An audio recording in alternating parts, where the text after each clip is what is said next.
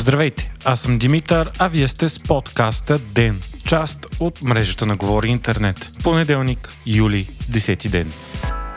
Утре започва срещата на върха на НАТО, в която се събират лидерите на държавите членки в Вилнюс. Водеща тема ще е присъединяването на Украина към Съюза. Затова и срещата ще бъде във формат НАТО-Украина, като в нея ще участва и Володимир Зеленски. До сега не е имало такава платформа, като предишната подобна бе формата НАТО-Русия, която обаче спря да съществува след началото на войната. Страните членки все още спорят как и кога обаче трябва да се присъедини Украина към Съюза. Американският президент Джо Байден, също ще вземе участие, заяви, че войната трябва да приключи, за да получи Киев покана за присъединяване. Той обаче подчерта, че Съюза ще продължава да помага военно на Украина, докато тя не отблъсне Русия от териториите си. Очаква се и на срещата НАТО да приеме декларация за гаранциите за сигурност на Украина, където страните да поемат ангажимент да помагат до края на военните действия. Междувременно САЩ потвърди, че ще достави на Украина клетъчни бомби. Това решение е дълбоко критикувано от редица западни държави, включително съюзници на Вашингтон, защото клетъчните бомби са опасно оръжие, което може да доведе до цивилни жертви. САЩ обаче аргументираха решението с факта, че Русия ползва клетъчно оръжие от самото начало на войната и че боеприпасите на Киев намаляват. Американците са получили писмени уверения от украинците, че клетъчните бомби няма да бъдат използвани срещу цивилни и ще бъдат използвани само на териториите на Украина, окупирани от Русия. Общо 120 държави са подписали международен договор, който забранява този вид боеприпаси, но Русия, САЩ и Украина не са сред тях. Владимир Путин и Евгений Пригожин са се срещнали в Кремъл след бунта на Вагнер потвърди говорителя Дмитрий Песков. Срещата е продължила 3 часа и на нея са присъствали 35 души, като Путин е изслушал командирите на Вагнер и им е предложил възможности за бъдещето им. Според говорителя на Кремъл, Пригожин и командващите на Вагнер са заявили, че подкрепят Путин и го признават за главнокомандващ, въпреки 24-часовия си бунт и освен това са готови отново да защитават страната си на фронта.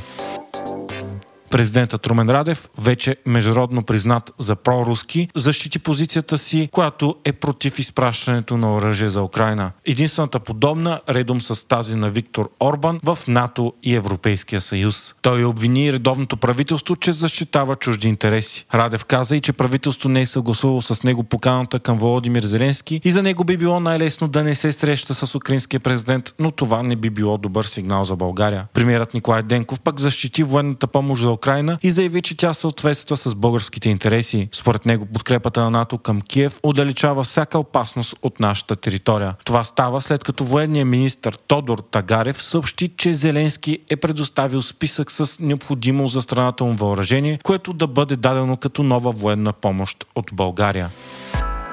Президентът Румен Радев критикува парламента заради това, че е отхвърлил референдума на Възраждане против еврото. Според него е било редно референдума да бъде проведен. Мнозинството в Народното събрание от ГЕРБ, ДПС и Продължаваме промената Демократична България обаче отхвърли референдума, като заяви, че той е незаконен, защото според Конституцията на България на референдуми не могат да бъдат решавани въпроси, за които вече има международно ратифицирани договори. От Възраждане пък призоваха Румен Радев да насрочи референдума въпреки решението на Народното Народното събрание и заявиха, че ще сезират Конституционния съд за неговото провеждане правителството на Нидерландия падна, а дългогодишният премьер Марк Руте заяви, че ще се оттегли от политиката. Това става след като четворната коалиция на страната не се разбра за мигрантските потоци. Консерваторите на Руте искаха да ограничат потока от търсещи убежище след спорове за препълнените миграционни центрове. Те искаха да ограничат потока на мигрантите до 200 души на месец. Две от партньорските политически партии обаче категорично отхвърляха искането и така Рюте реши да поведе оставка. Случилото се може би е много важно и за за България, тъй като Рюте, който управлява Нидерландия от 2010 година, бе най-големият противник на приемането на страната ни в Шенген. Амстердам многократно спираше София по пътя към тази цел. Рюте изтъкваше като аргумент за това именно темата за миграцията и опазването на външните граници на Европейския съюз, каквато е границата на България с Турция.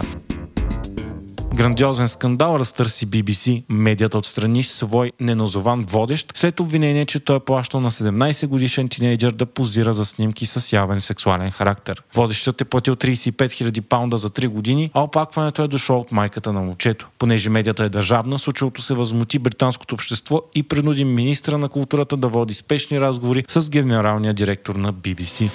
Вие слушахте подкаста Ден, част от мрежата на Говори Интернет. Епизодът подготвих аз, Димитър Панайотов, а аудиомонтажът направи Антон Велев.